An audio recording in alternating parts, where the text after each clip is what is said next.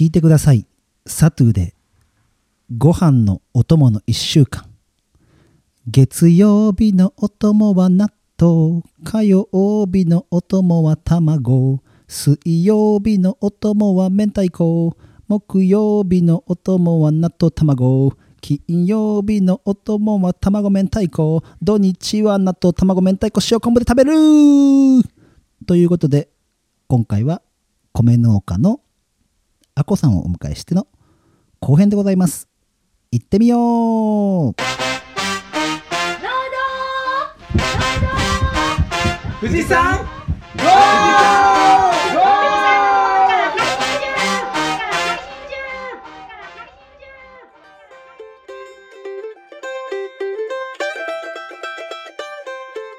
農道富士山号は富士山のふもと富士宮市を中心にさまざまなゲストをお招きして語らう農系ポッドキャストです。メンバーは、えー白米におか合うおかずといえば納豆の大ちゃんと白米といえば卵かけご飯でしょう。のいっちゃんと白米といえば明太子のあ明太子のあこの3人でお送りしますよろしくお願いしまます。ということですいませんオープニングから入ってもらっちゃって。ありがとうございます。難しかった。いやいやいやいやついさっきねいきなり入ってもらってというわけでえっ、と明太子。はい。いやーいいですね。なんか3人ともなんか日本の朝ごはんといえばみたいな。そうです本当です。そうですよね。明太子はからし派からし明太子派ですか、うん。普通のたらこ派ですか？辛いのが好きですね。わかる。ご飯が進むってやつですよね。そう。です。い いいな。うんうん。いっちゃんは卵？そう卵かけご飯、わかる美味しいよね。卵ご飯いいんだよね。ちっちゃい頃大好きで、うん。でまたなんかちょっとなんか離れてたんだけど、ん。最近また卵かけご飯で食べたらやっぱ美味しいってなって。わかる。最近ね僕ねあれなんですよ。醤油じゃなくてうん、あの塩昆布入れて卵美味しいよね5分するのが超ハマってるんですよ。絶対うまい。あとご飯ですよとか入れるのも好き。あーわかる。ご飯のお供2つ入っちゃってご飯の卵とご飯ですよ。贅沢2つ入っちゃうけど。それに僕それをそれにあの納豆入れちゃいます。納た豆納卵かけご飯。豆にた納豆に卵入れる派？大ちゃんは。えっとね卵かけご飯にした上で納豆を乗っけるへえあそうなんだ、うん。二度美味しい二ね度美味しい。いや全部美味しいんだよな。うん。やっぱ朝ごはんといえばご飯ですよね。というわけで、えー、と前回に引き続き、えー今回も、えー富士山白糸ファームのあこさんをゲストにお招きして、えー、といろいろ事業承継について今回は伺っていきたいと思いますのでお楽しみにしてください。というわけでメインディッシュへ富士山へゴーゴーゴー。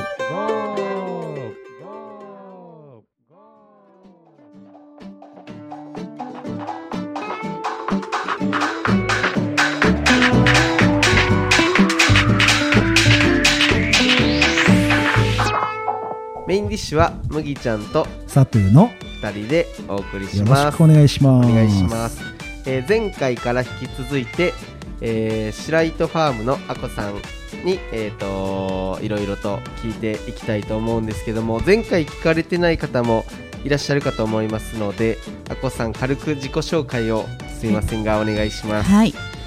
えーっとですね、私はビューティーボディケアニコという美容サロンを経営しています。で、さらに、えーっと富士山白糸ファームでお米を作っています。渡辺亜子と言います。よろしくお願いします。お願いしますまあ前回からのあの前回でこう、うんあこさんのプロフィール、えー詳しく聞いていただいて、まあ、後編のこちらの方を聞いていただきたいと思うんですけど、うんうんその僕が一番聞いてみたいのは例えば僕と,、えー、とサトゥーはうん新規収納だもんで,、ですですまああのーお互い全く農業を知らないところから、えー今までやってきてるっていう感じなんですけど、うん。で自分たちがやりたくてやってきてるもんである程度こう学んで、えー、と何をどうやってやっていこうみたいなのは自分である程度こうステップを自分で作ってで踏んできてると思うんですけど。修行期間もあるしね。うん。そうですね。であこさんの場合はいきなりうん。ドーンって降ってきたみたいなイメージだったんですけどそういう場合、えーとまあ、自分が例えば1年前の自分は農業するなんて思ってなかったっておっしゃられたと思うんですけど、全くゼロですか？ゼロです。手伝いもしたことない。ないです。すげえ。その場合ってどどうなまずファーストステップ例えばトラクターの乗り方とかはい。誰にどうやって頼分かった。だ YouTube でしょ。違うか。トラクターまず一番最初に父がなくもう本当に全く動けなくなった時期で、あの稲刈りが一番の大イベントで、うん、うん、コンバインですね。コンバインなんです。収穫から始まったんですね。そうなんですよ。収穫は実はその前に父が動けなくなった時にう一緒にやってくれていたおじさんたちが収穫はやらないと、え？手伝わない？収穫は農協に頼んでくれと。ああはいはいはいはい。で父も農協に頼んでれば、でもお金ないんです、うん、うん、あれ金取られるんですよね。でその前の年も父は自分でその病気だったので稲刈りできなかったので農協に頼んだんですけど、ん。でその金額知っていて、うん。もう莫大もう6兆部なので、その当時莫大な金額なんですよ。数万円とかそんな話じゃなくて、この前知り合いの農家さんにはい、「うちの米部門利益今年いくらあったと思う?」って言われて、うん7000円っつってました。自分たちで食べる米うん分と、うん。まあ農協にやってもらっていろいろ引かれて精米もしてもらって手元に来たの7000円。プラスになってる時いいですよ。うん、農協に頼むあ これ農業農協批判じゃなくて事実事実ですからね。はい。そうなんです。これも本当に誰が悪いとかじゃなくて、そうなんです。でその金額を知っていたので、いやいやもうちょっと待ってと、うん。今そんなお金どこにあると、去年もそれで大変な思いしたのに今年も農協に頼んじゃったらとてもじゃないけどうちはやっていけないと。いや私がもう後を継ごうと思っていたので、うん。いきなりマイナススタートはちょっとと思って、でまあ、自分でやるからっていう話をしたんですけど、まあ、何しろ経験ゼロなところに。まさにそれでコンバインはやばいよね いきなり。そうなんですよね。複雑ですもんね、はい、でまあさすがに一人は無理なので、あの同級生の男の子が近所にいてでたまたまあの仕事独立をしてまだちょっと時間があると。で農業も興味があってその今独立したその仕事で農業の分野も入れていきたいから一緒にやろうっていうことを言ってくれたの、まあ、言ってくれこっちが強引に振ったんですけど。でもまあ、まあ、OK、OK いいよやろうやろうっていう話になったのでじゃあ2人でやるからお父さんやらせてくれと稲刈りを。もう農協に頼まないで。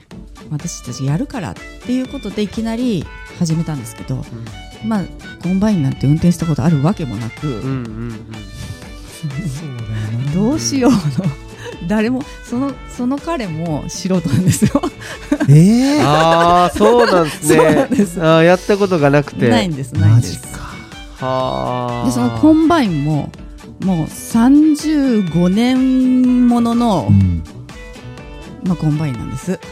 はあ。でも多分なんとなく 車にも似てるし、うんうん いけんじゃないかなと思って。車に似てるで似てますってあれ。座席があるぐらいかな。移動するっていうことぐらい。そうそうそう、まあ、速度結構低速だけど。ね、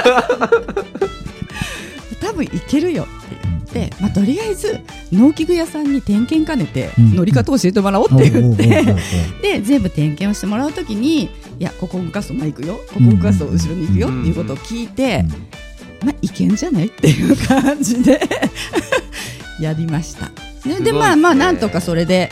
でも最初はもうひどかったですね。最初の一旦部二旦部はなんか米まき散らして歩いてるみたいな。そんな状態だったんであまり取れなかったんですけどそこは収穫できなかったんですけどいや回転数もっと上げなきゃだめだよとか、うんうんあここが詰まった時はこうするんだよとかって、もう逐一あの、まあ、止まっちゃったり、うん。変なところから漏れたりするんで,、うん。でまあ、古いっていうのもあるからあの農機具屋さんに止まっちゃったから来てって言って、うん。1日3回も4回も 呼んで。そう。でそうするとあここがこうだから止まっちゃうんだよ、ん。あここが詰まってるからここを開けてここを取るんだよっていうのをうん全部聞いて、うん。まあ、莫大にお金かかりましたよね 結局。そうでももうややるしかないかったのでもう実践あるのです、うんうんなるほど。すげえね。でもなんか聞いて思ったのはやっぱりエステのサロンを経営されてる経営者だなって思いましたね、うん。それって結構やっぱり無理じゃんって普通の人は、そっちを先に思ってしまうけど、まあ、やってみたらなんとかいけんじゃないっていう、うん。って思ってファーストステップ踏み出せる人ってやっぱ起業したりとかそういう人が多いと思うんで。思考的にね。うん、うん。なんでやっぱりそこの一歩踏み出せたところからまあ全ていろんな壁にうん。ぶち当たって傷だらけになりながら そう一緒にやろうって言ってくれた同級生ありがたいですね。ありがたいです。もう本当にまさにこのサロンに呼び出して。う、ん。で もそれもねやっぱ縁だった縁っていうかね本当タイミングだったと思うんです、うん。彼もたまたま独立したばっかりっていうのもあったり。でその前にちょこちょこ私が田んぼで冷え取りしてたりとかしてる時に目の前犬散歩しながら歩いてたりとかして手伝いよとか言って 言ってみたりとかちょいちょいこう あったりしてたので。それパワーバランスだったのよ違いやいやいやいやいやいや。古文みたいな イメージでしたよ犬ねを散歩してる彼に首輪をつけてちょっと引っ張ったんですよね多分。でつけてます。ここ連れてきてもう首輪した状態で。実はこうなんだけど。まあうん。ほら地元なので状況も知ってるし、うんうんうん。まあ大体の話は多分そうだろうなって思いながら来たと思うんですよ。いや手伝ってくんないっていう。でその人もすごいなやっぱ。そうですね。うん、で今麦ちゃんの言った通りその独立するじゃないけど、うん。その感覚で、うんうん。まあ、同じ思いでいる人を応援したい思いがあったんでしょうね。そうですね。そうか。機械はじゃあ農機具屋さんにこうまあ教えてもらいながらというかそうこう自分でやりながらあこうこうなしたらこうなるんだみたいなのとかを学びながら。そうですね。さっきの情報だと前に行くことと後ろに進むことしか聞いてなかったんで。本当それぐらいでしたね。こ こあそうするとじゃあ次の田植えはまた初めてですか、初めてですお初めてです。すべ次て田植え。機そうなんですよ。全部がまあトラクターも初めてでしたけど。元越えとかね。うんうんうん。水入れるにしてもいろいろ段取りがあるでしょそう僕じいちゃんが米農家だったからはいはい。なんとなくその流れわかるんですよ。でコンバインもポンコツなやつ見たことあるし、のやっていうの？倉庫にしまってあるやつ、はいはい。それでも見ててもわかんないもんね、うん。まあ子供だってってなるけど、はいはい。いや意外と単純ですよ。前行くか後ろ行くかですよ。曲がるぞ。そんなバカな そのお米の作り方例えば、えっとうん。もみ種の注文とか、ええっとどの時期にこう例えば土とこ土入れてとか、っていうのは農協さんで教えてもらえたりするんですか？農協でも言えば教えてくれたり、まあ、またたまたまその白糸支店の店長が同級生なんですよ。出た圧力。そう。圧力ではないですけど。圧が強いんじゃたまたま本当に中学の同級生で。はあはあはあはあ。でちょっと教えてこういう資料欲しいんだけどこういう資料ない？とかって言うともうすぐに教えてくれるのでまあそこもすごくありがたくて。恵まれてる。うん。そうなんですそうなんです。でも分かんなかった。農協って農あれって農家の味方だよねって言って怖っ。農業組合ですかそうですよね、はうん。い、だから教えてって言って言うとなんかいろいろ資料を用意してくれたりとかはしましたけどただやっぱりああいうものってその地区によって違うし時期も違うし、でやり方も人それぞれ違うのでやっぱり父がやっていた時にあの、まあ、仲間うん。仲間というか近所のおじさんとかそういう人たちに聞くのが一番早かったのでもう何でも何でも聞きます。うん特に田んぼはね水の問題があるから、はい。ご近所さん隣のね こうなんだろう水の入れる順番とか、はいろいろ多分あると思うからねこうコミュニケーション取ってわからないんだよアピールをしとかないと もう後で揉める原因にな。ぜなら水路についてはむぐちゃんも悩んでおりまして。そうなんですね。富士宮はね水が豊富なんですけどはい水この前だから問題がね。休みの日にむぐちゃんから電話来てはい。水来ないんだよって話で。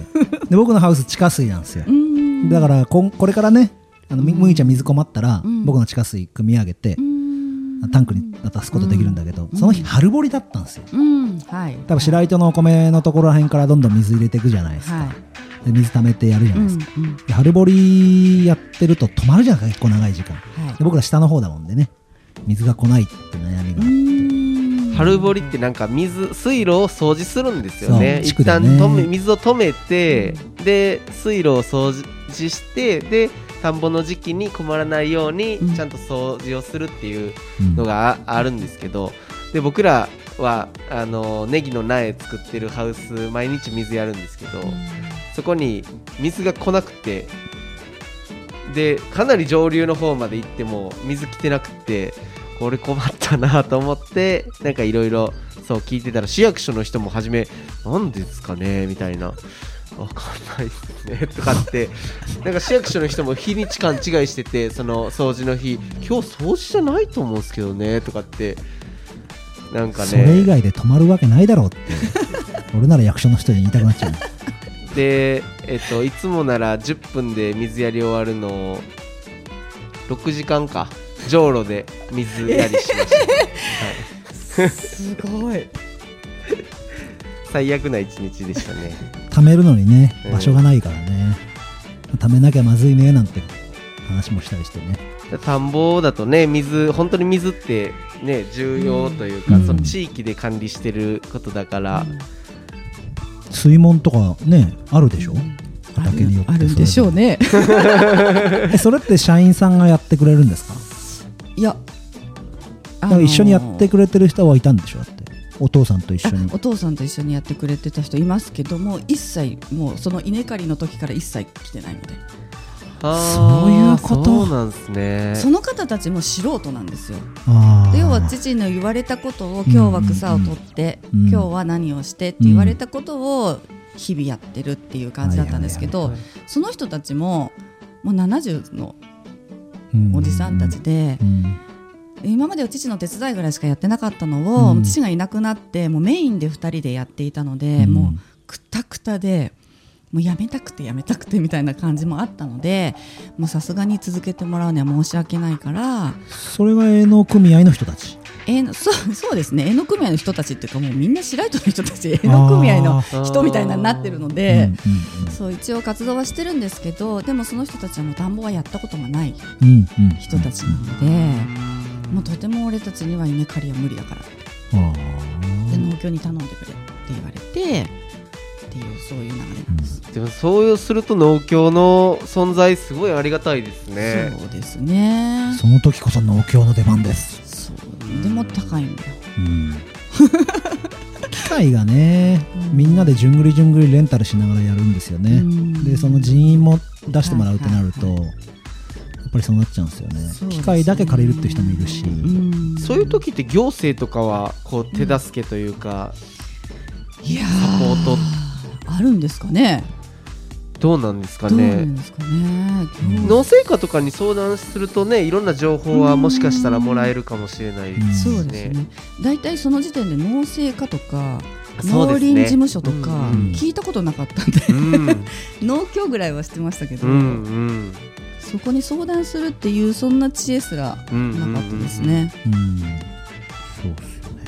そうですね。まあ、市役所が一番多分地域のその役所行政関係では市役所のうん。農業政策課っていう富士宮市にあるうんところが一番窓口というか近い直接生産者の人とやり取りしてくれるから、まあいろんなことはきっとサポートしてくれるかなと。そうですね。もう今ではもう本当にあのー新規収納じゃなで本当は登録したかったんです。申請したかったんです、認定新規就農者ね、はい。でお金が欲しかったので、うんうん変な話。本当にお金がなかったので。最初はね事業やるのにね、そう。うんうん。ただ親元収納だからね。そう新規にしたかった、うん。でも新規で良かったんですよ本当は。あそうなんですか？新規なので私が。やったことないから。でも同じ事業やっちゃってるじゃないですか親と事業承継の方でなんか補助あったでんじゃないかな。もねなんか新規でもいけそうだったんですけど、ううんち法人になっていて、うん。役員がいるんですよ。うん。うん。その役員はあの父のお友達なんです。同級生なんですけど、うん。70超えてるんですよ。その役員65歳以上の役員がいると新規になれないんですよ。へえそう。でその方がそそんなのあるんですね。65歳以下だったら法人型の次世代なのかなのルールじゃないだからそういうルールがあるらしくて、まあ、結局やめてくね役員辞めてくれなんていうのは当然言えないですし、まあいて全然農業経験その方もないんですけど、ほうね、一応父のずっと支えになってくれてた方なので今後も役員として、あのいてもらいたいなっていう思いがあったのでじゃあもう新規は諦めてそれだったら認定農業になればいいうんでうん。思ってで認定農業者で今申請を始めたところ。そうですね。すごいな。認定農業者ででもなんか差があでも市と補助金の話は市としたんですよね、はい。なんかないかっていうのは。はい。うんそっか。事業承継ね調べるとありそうだけど。な漫画いなかったんですよ。うん。ね確かに。なんか僕も今今の話を聞いてる中ではなんかこれって思いつく制度になんか当てはまりそうなのがないんですよね。はあすごっそれってなかなかのスタートですね。そうなんですよね、本当は新規ってって思ったんですけどね、うんうん、でも本当にそれは新規ですよね 実態としては。うん。うんそうなんですよ。だけどどうしても自分が研修期間を設けてないじゃないですか。はい、収納準備をしてないから、うん。急に引き継がなきゃいけない状況でも収納し始めなきゃいけないってなっちゃうと、1年以上の研修期間がないから認定新規にはうんまずそこのハードルがあるんですよねう。んそうです。ちょちょっとね無理だったですね。うん。まあそれは仕方ないですね、うん。急遽だったから。はい。うん。まあ、エステやってたわけですもんね。そうですね。エステから急にだから。すね、そのなんか、えっとアッコさんの選択肢としてその、まあ、お父さんの田んぼを、まあ、継ぐっていううん。プロセスの中でうん。例えば1年間はどこかにお願いして、うん。で自分も勉強するとかっていうやり方もあるのかなとかって今うん話を聞いてたら思ったんですけど、うんうん。とりあえず自分でやってみるっていう風になったのはそうなんかどっかで勉強するとか全く思わなかったですね、全くそんな考えもなく。とにかくだって稲刈んなきゃってのそうやらなきゃっていう誰かが刈らなきゃっうんていう感じだったのででも農協にお願いするお金はないからとにかく自分でやろうって。だから一ねさっきも話したように父に私がやるよって言った時に父はすごく涙を流して喜んでくれたんですけど、うんそれからいよいよ自分が本当に動けなくなってしまって、うん。ベッドから降りれないぐらいの状況になった時にう、ん。もう会社を畳むって言ったんですよ父が、いやいやお父さん私やるって言ったでしょって、うん。だからちょっと待ってよ私やるから大丈夫だよって言ったんですけどもう父は心配でうん。女の私が一人でできるわけがない。大変なこと知ってるのでうん。で、まあ、お友達言ったら OK って言ったから2人でやるから大丈夫だよお父さん。よかったねって会社は大丈夫だよ頼まなくてもって言っても全く喜ばなかったです父は。本当びっくりするぐらい喜ばなくてちょっと待ってって 逆にいや私やるって言ってんのになんで喜んでくんないの？って。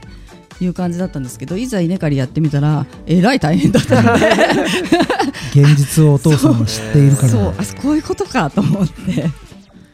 お父さんとしてはもっとね、あのーもし娘さんにこう継がせるにしても何かこうベースをね、うまく作った上でっていうところは考えますもんね。今今はまだって思ってたんでしょうねきっとね。多分法人化した中で多分役員さんも入れてるっていう時点でさうん。多分その継ぐ準備に入ろうとしてたんだろうけどね、うんうん、うん、それを道半ばだから、そうですね。うん。でしかも私じゃないですからね継ぐ相手はね,、うんそうですね。役員さんにつなぎながらって感じだったんですよね。はい。ねでエステから急に振ってそこに入るっていう段階でお父さんは多分いくつものハードルがあることがイメージできてるからそうですね。安易に喜べないんだけどはい。継いでくれることはそういう気持ちになってくれたことは嬉しいわけですよね。うんそうですね。うん。なるほど。で僕あともう一つちょっと一つ視点としてその経営っていうん。う視点から、そのまあエステを経営されてるじゃないですか、はい。でしかも2店舗もこう経営されててはい。で、まあ、そういう経営者としての視点から農業を見た時にどんな感じだったのかなっていう。そうですね、えーまあ、しょ率直に農業儲かんないって思ったんですよ、蓋開いてみたら大体赤だったんで、いや本当儲かんないんだ農業って。っていうのがまず法率人直化してから何年いやだから半年です。半年、うん。あ半年か。まだじゃあ1期目の決算も終わってない状態終わってないね。そうですね。植え付けからだから法人化したって感じだね。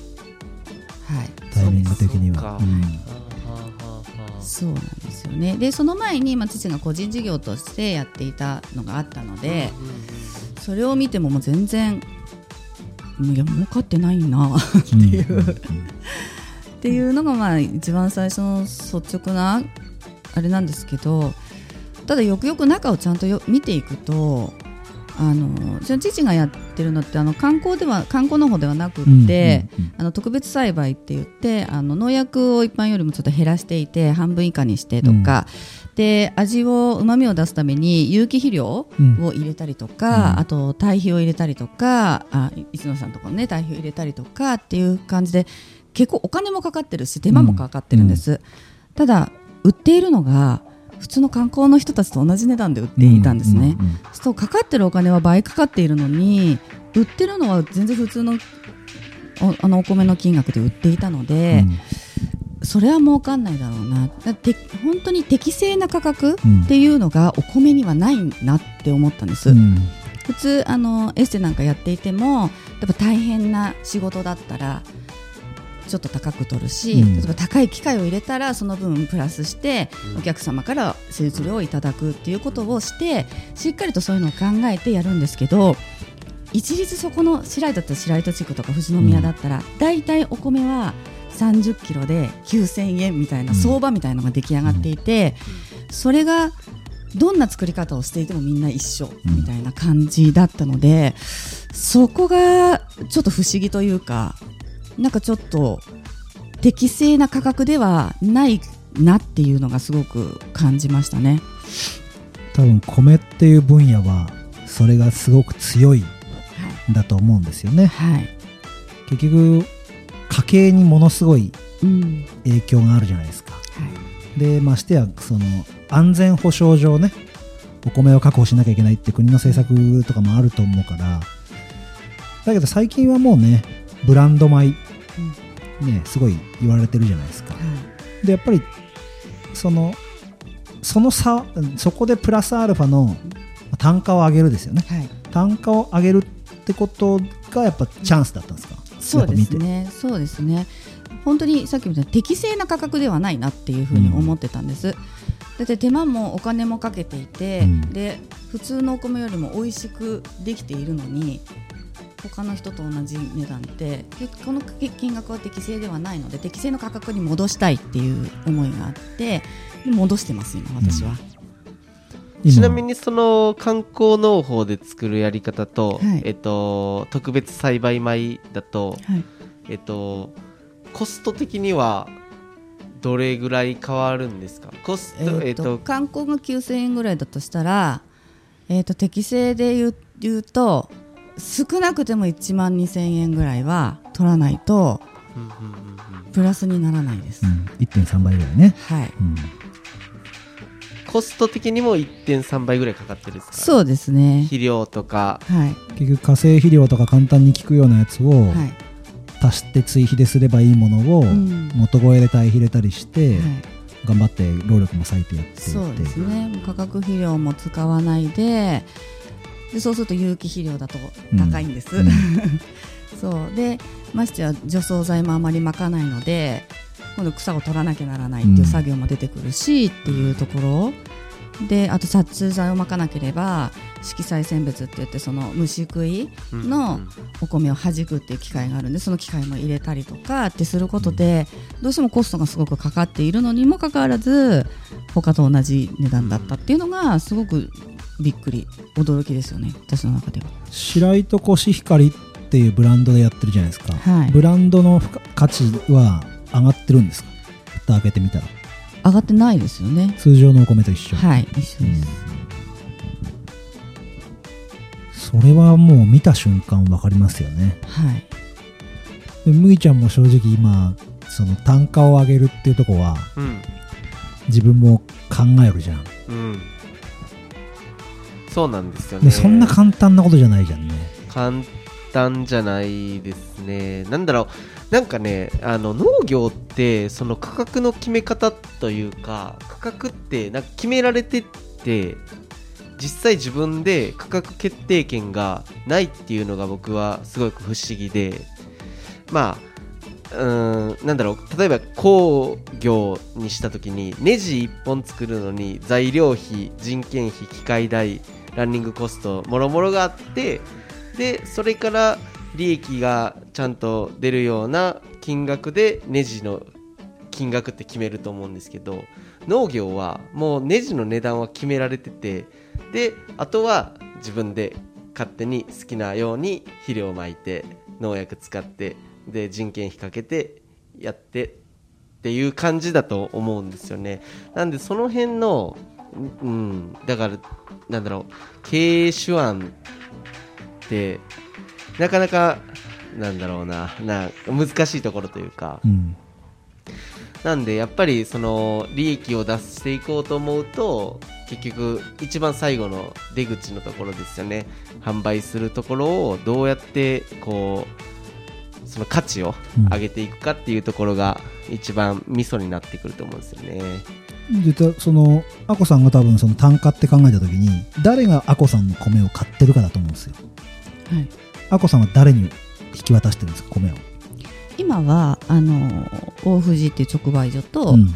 えー、と道の朝霧の道の駅、うんうん。そこがメインでで個別販売をしてるってことですよね。そうですね。であとはもう本当にここにあの近所の人に それこそ9000円でとか、うんうんっていう感じで、まあ、前々からね売っているので、あの売っているのとであと最近はもうネット販売うんうん。を始め私に変わってからは始めました。食べ直ポケマルですね。そうですね。最初お父さんがやってるその赤の帳を見た時は、はい。まあ分かる範囲でいいんですけどどこに売ってたんですか？お米はどこに売ってた？えっと同じです。同じ。同じ価格を変えた、買いました。うん、でも売れる。売れます。変わらず。はい。じゃあなんで安くしてたんですかね？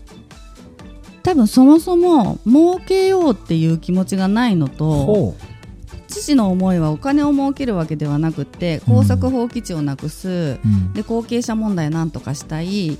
で農業うん。っていうものを継承していきたいっていう思いがまず強いっていうのとあとはやっぱり地元の人たちの協力があってこそやれてる仕事だから地元の人たちには高いお金じゃ売れないっていう、うん。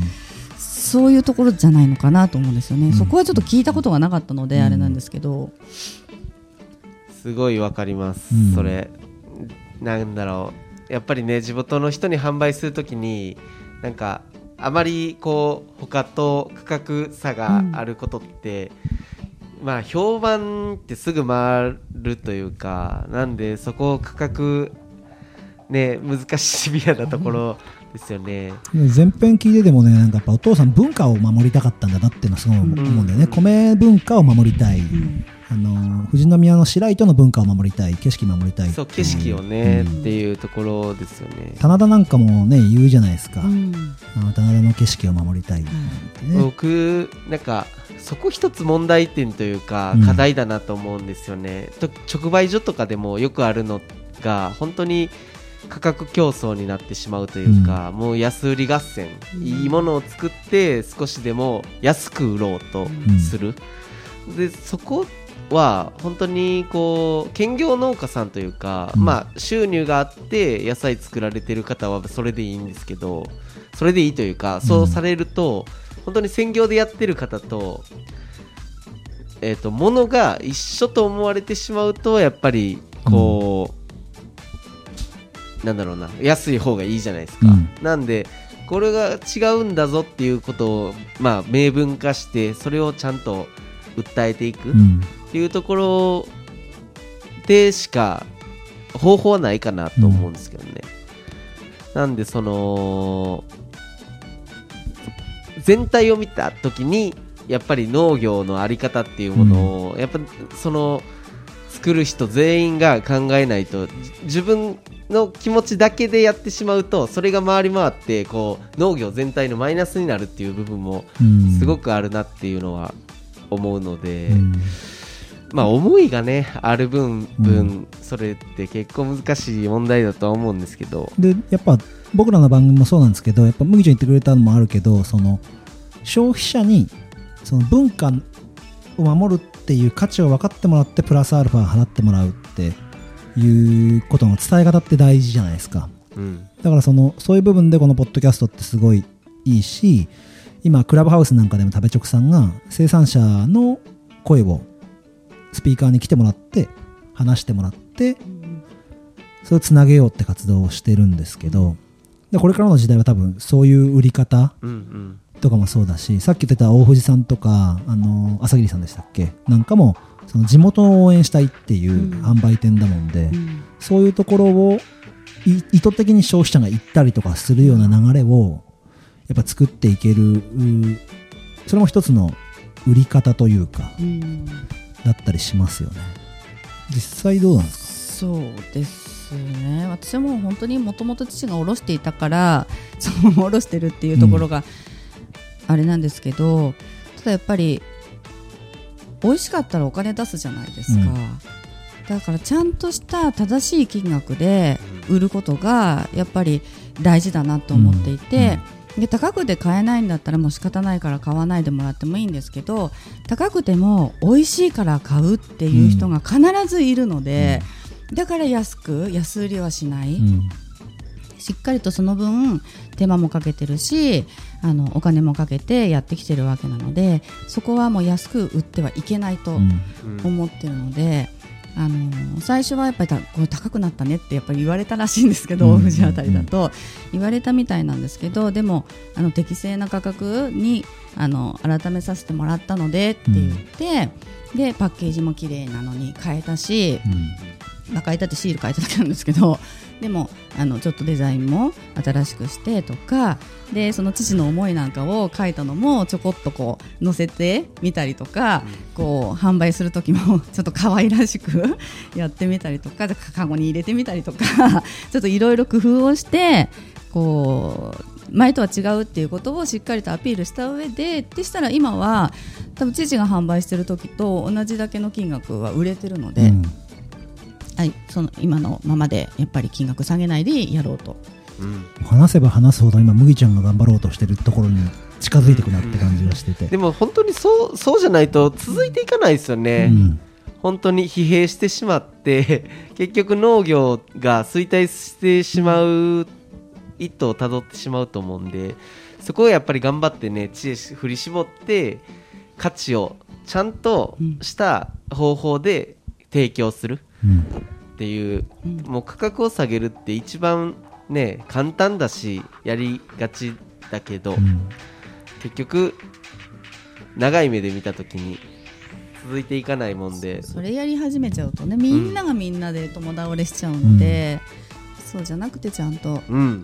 ねこう必ずそれを分かってくれるお客さんはいるので、うん。うんそういったお客さんにあのやっぱり食べてもらいたいって思いがあるので、うん。このこのお米だったらこのお金を出したいっていう、そういうお客さんにお届けしたいなっていう思いですね。これ本当に腹黒い話なんですけど、あの前回藤正酒造さんの収録して、後編配信したらうん。リスナーさんがあのネットで藤正さんのお酒買ってくれたんですよ、で送料無料になるのが1万円からで、うん。1万円以上買ってくれて送料無料で買ってくださったんですよ、うん。でそれってなんでかって言ったら多分あの社長とか専務で販売してるゆかさんのこうお酒作りへの思いとか、うん自分たちでゼロからお米つお米を考えて、お酒作ってってことをやってるんだっていうところが多分一つブランドになったと思うんですよね、なので今日本当に僕もお父さんの思いとかあこさんがつ継ごうって思った思いとかを聞いてぜひ食べチョクポケマルでリスナーさんがどれだけあこさんのお米を買ってくれるかっていうのがこの農道富士山号2年近くそろそろなるけど、まあ、もうちょっとで2年だけどのパワーだなと思って ここ力の見せ所だぞみたいな感じちょっと力んじゃうけどぜひリスナーさんお願いしたいですね、うん、応援してもらいたい生産者。でも本当にこう金額を何の抵抗もなく上げられたっていうのは、うん。本当自信があるんですよね、うん。お米。父がこうやって作ってきたっていうそのお米が本当に美味しくて、あの体のことも環境のこともしっかり考えた上で、あの思いを込めて作っているのでそこはもう本当に何の抵抗もなく金額上げさせてもらったので、もうぜひ食べて味わっていただくのが一番うん。早いかなと思います。あの僕が知ってる農家さんで奈良県の人なんですけどあ三重三重か。三重県の人か。あの三重ってそまあ山間地もあるけど基本平地ででその人はどうしても美味しいお米を作りたくてあの、まあ、食味系っていうもので数値で評価されるんですけどそれをの点数をすごく上げたい。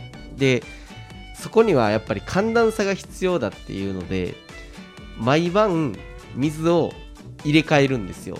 夜に冷たい水をわざと流してで昼はあったかいあったかくなるじゃないですか。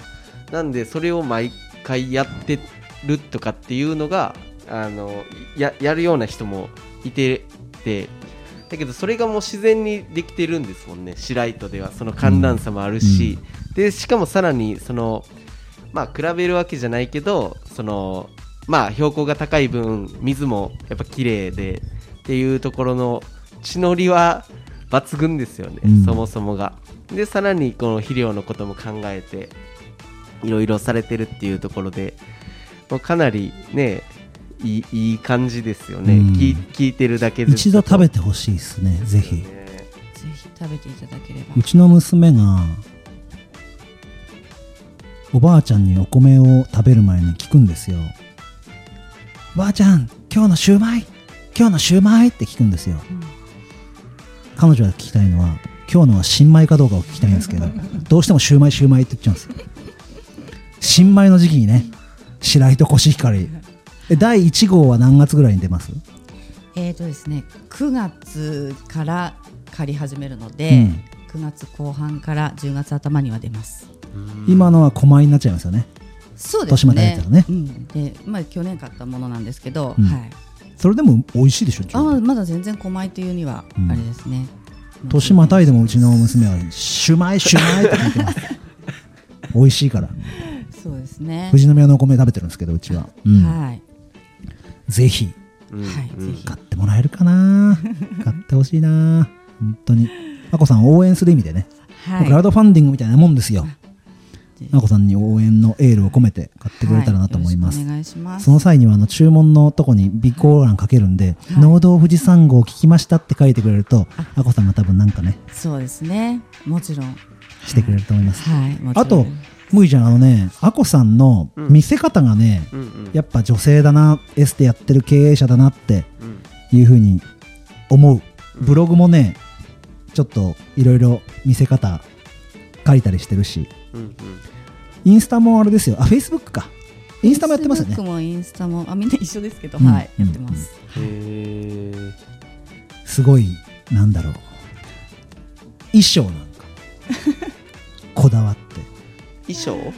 農作業をする衣装にもこだわって。へえあ見せそうなんで方をすね。工夫しているせっかくねその美容の方は長くやってきてるので、まあさっきも言ったけどどうしても農業をやってると地味になりがちになるので農業やってても綺麗だって言われるようにちょっともうバッチリ化粧も毎回してきますし 髪もね染めてとかっていうのもそこはねもう逆に意識してわざとやってます。でファッションも本当に農作業みたいな感じなではなくてちょっとおしゃれに見えるようなオーバーオールだったりとか、うんうんうん。つなぎもちょっとこうエスニック調のつなぎだったりとかなんかそんなのもちょっとチョイスして やってるので 農業女子として多分ねこれから取材が来ると思います。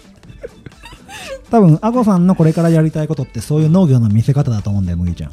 なんかそうですよね。あのーそのトータルのビューティーな部分とそうそうそう。でまあお米作りとかあの農業の部分って内面的な部分じゃないですか、うん。なんで別になんかねえっとこうなんていうんですか融合というか、うんうん何かできたら本当に唯一無二のうん。うん農業になる気がしますよね。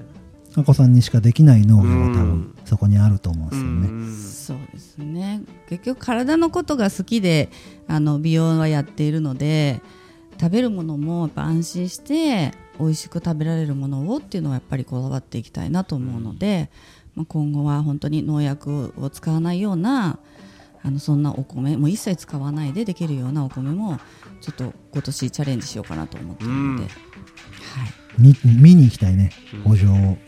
ぜひぜひ来てください。ぜひぜひコンバインの運転の仕方を教えてもらわないと。めっちゃめっちゃうまいですよ。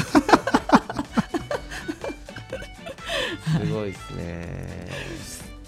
なんかのそのたん僕は田んぼやったことないので、あのーあんまりよくわからないんですけどなんかすごく好きな言葉というか話があってなんか田植えはえっ、と稲刈りした時がスタートでゴールは田植えだっていう言葉があってなんかその収穫し終わってから田植えまでなどどういう風に管理するかっていうのがすごく重要でもう田植えしてからはあとはもうその管理がちゃんとうまくいけてれば収穫まではまあ自然が作ってくれるみたいな言葉があってなんか僕それすごく素敵な言葉だなと思うんでなんかいいなって思います。田んぼ作ってる人 僕はちょっと田んぼ作れないもんで田んぼ作ってみたいなって思いますよね。あそういえば僕去年お米作りました。あああれね、バケツ稲で、うんうん。ああーそっちか。バケツ稲で田んぼ田んぼ、うんうんうん。はい。6株ぐらい作りましたね。田んぼ憧れがあったので、でも今年は白糸コシヒカリを。ぜひ来て一緒にやりましょう。うんうんうんうん 僕ぜひ行かせてください、も うぜひ来てください。うん。じゃああのそんなあこさんにまた紹介したい人がいましてはい。青森県のポッドキャストで「シカヘデケロ」ってあるんですよはい。その番組で予宿米ってうん。あの普段着のお米っていう配信があって、はい。その回のお米農家さんも素敵なんで ぜひそれも聞いてほしいなわかりました今多分青森でビクって一人 その人もあの農業の作業をするときはうん。蝶ネクタイしてやってるんですそういう人がいるもんで。A ちゃんって言うんですけど。今ピクってしてると思うんで。シカヘデケロもぜひ聞いてください。じゃあむいちゃんこんな締め方でよかったでしょうか？はい。あサトゥーはもう大丈夫ですか？大丈夫です。もう十分。ことは。はい。あとはいっちゃんと大ちゃんがエンディングではい。聞いてくれるはずです。ちょっと長くなってしまいましたね。大丈夫ですよ。大丈夫ですか、はそれでは、えー前回と今回とあこさんも一緒に。はい、はい。ありがとうございました。それではデザートへ富士デザー山トへゴー。ゴー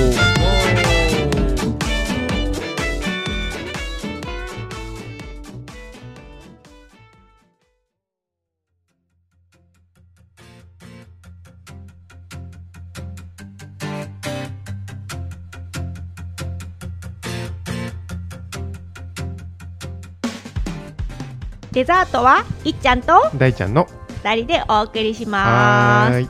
はい前編に引き続き後編もあこさんありがとうございあました。ありがとうございました。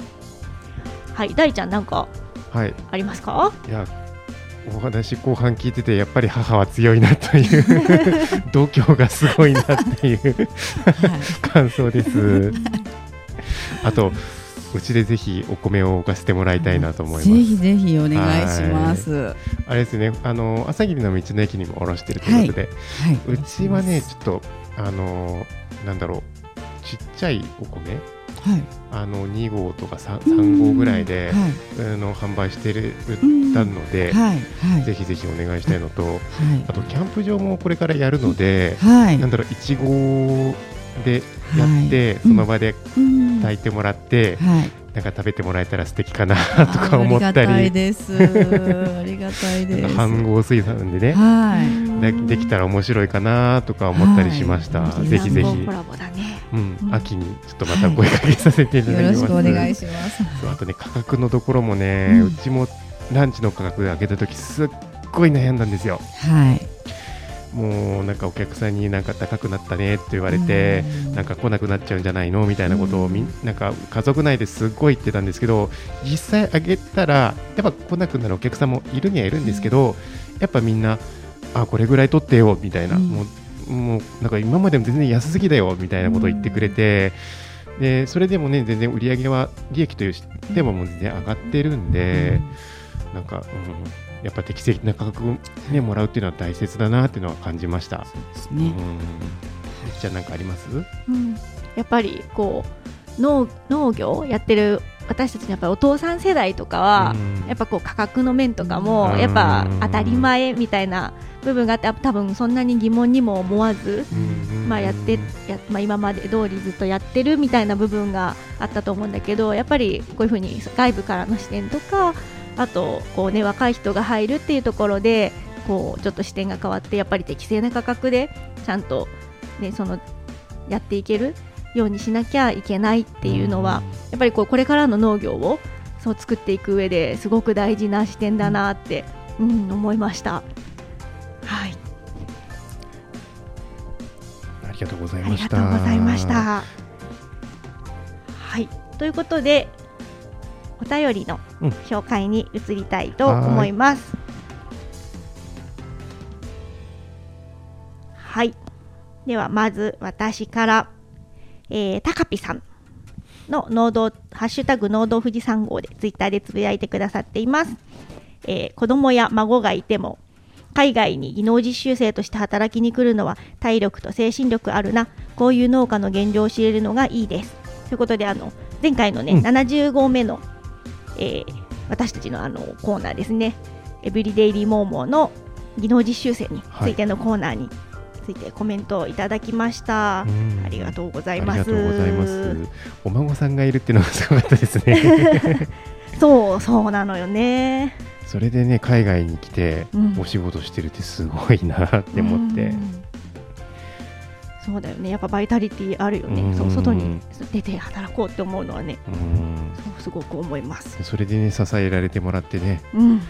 ありがたいですよね、うん。本当に。本当に。うん。はい、ありがとうございます。はい。えーで次、ピサさんからいただいてます。えー、農道富士山号第70号目拝聴。実際に働いてもらってる人以外は技能実習生って名前を聞いたことある程度の人も多いんじゃないかな。俺も3年でベテランなんだと思ったくらいの知識量どのタイミングで農家に行くとか牧場に行くとか決まるのかな。行く場所によっては専門用語を覚える必要ありそうだけどってこと、えー、っていただきました。はい。はい。そうなん3年でベテランなんですよね。そう3年でね基本3年でこう自国に帰るっていうことなので。そうあそうか、うんうん。最大3年ですもんね。そうそれが今5年になってってうんうんうんうん。いう形なので。うーん。でどのタイミングで農家に行くっていうのはやっぱ間のに入ってくれてる団体のうんうん仲介の。の仲介のところが、まあ、どこの農家にそこに所属してる農家うんがこう選ばれていくみたいな感じなので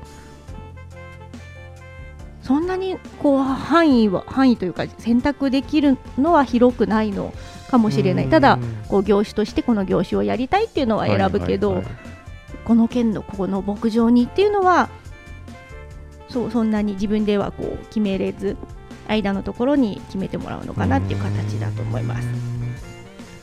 まあ外国から来たら日本どこも一緒みたいまな。の があ。り まあねでもねやっぱ北海道の友達雪すごいとかってそうベトナムの子が言ってたりするから、うん、そうかそうか友達にも全然違そううとこ行くのそうそうか。そうあとなんか熊本の友達がなんか送ってくれたとか言って。そうそう野菜とか。なんかそれも 逆に面白いかもしれそうないな。面白い。ネットワークがすごいみたい、うん。うん。えー専門用語も覚えるの。搾乳とか普段生活していて使わないから、そうね。うちだともう色は色と数字はもう絶対覚えてきてって言ってやっぱ牛の番号をそっかそっか。そうそうあの数字で管理してるから、うんその日本語で12345とかうんうん356とかんんんんそうそういうのを覚えてもらえるように、はいはいはい。確かに。うん、でも基本はやっぱ現地で覚えることの方が多いのかな。うーん。まあそうですよね。酪農したいって志望してきてくれてるから、うんうんある程度はお勉強してきますよねううんなるほどはい、はいありがとうございますありがとうございます。続きまして、えー、きのこハウス平本さんから、えー、ツイッターでメッセージいただいております。ハッシュタグ農道富士山号。日本のために技能実習生本人のために遠い国から感謝します。はい、ありがとうございます。本当にその通りですうん、よね、本当にそうおっしゃる通りです。ねはい助かってますねね本当に感謝して。はい、はい。ありがとうございます。はい。えー次、えー、とまたピッサさんからいただいてます、えーハッシュタグ農道富士山号、えー、223は富士山の日拝聴いただきました。H の村のキャンプ場4月オープンなんだ。ちらっと検索したけど情報出てこなかったからこれからホームページ作ったりするのかな。キャンプ好きのお友達に宣伝せねば。餅屋さんの木馬は画像検索したけどかなりでかくてびっくり。あれ子供はビビるわっていただきました。ありがとうございます。ありがとうございますそう木馬は本当にね、でかい。あの下から撮ってるアオルのやつ見ると相当インパクトでかいですよね、あれ、ね。あそこにね集合してね、いや勝手に集合することにしたけど、イベントをやるっていうね、うん、イベントをね。はいでえー、としキャンプ場のことも触れてくれてやって、うん。えーとね、ホームページがまだちょっとこれうんとできてないんですけど、えー、と多分これが配信してる頃には営業も始まってはいうん。えー、とホームページもバッチリあのかっこいいのができてるんで、はい。楽しみ。はいはい、ぜひぜひ、えっ、と、H の村、H の森キャンプ場、えっ、と、H は、えっ、と、英語の A に知るで、のがひらがなで、森という字が、えっ、と、社、えっ、と、木3つじゃなくて、えっ、と、木片に土の森の方で検索していただければ、えっ、と、出てくるので、ぜひぜひよろしくお願いします。はい。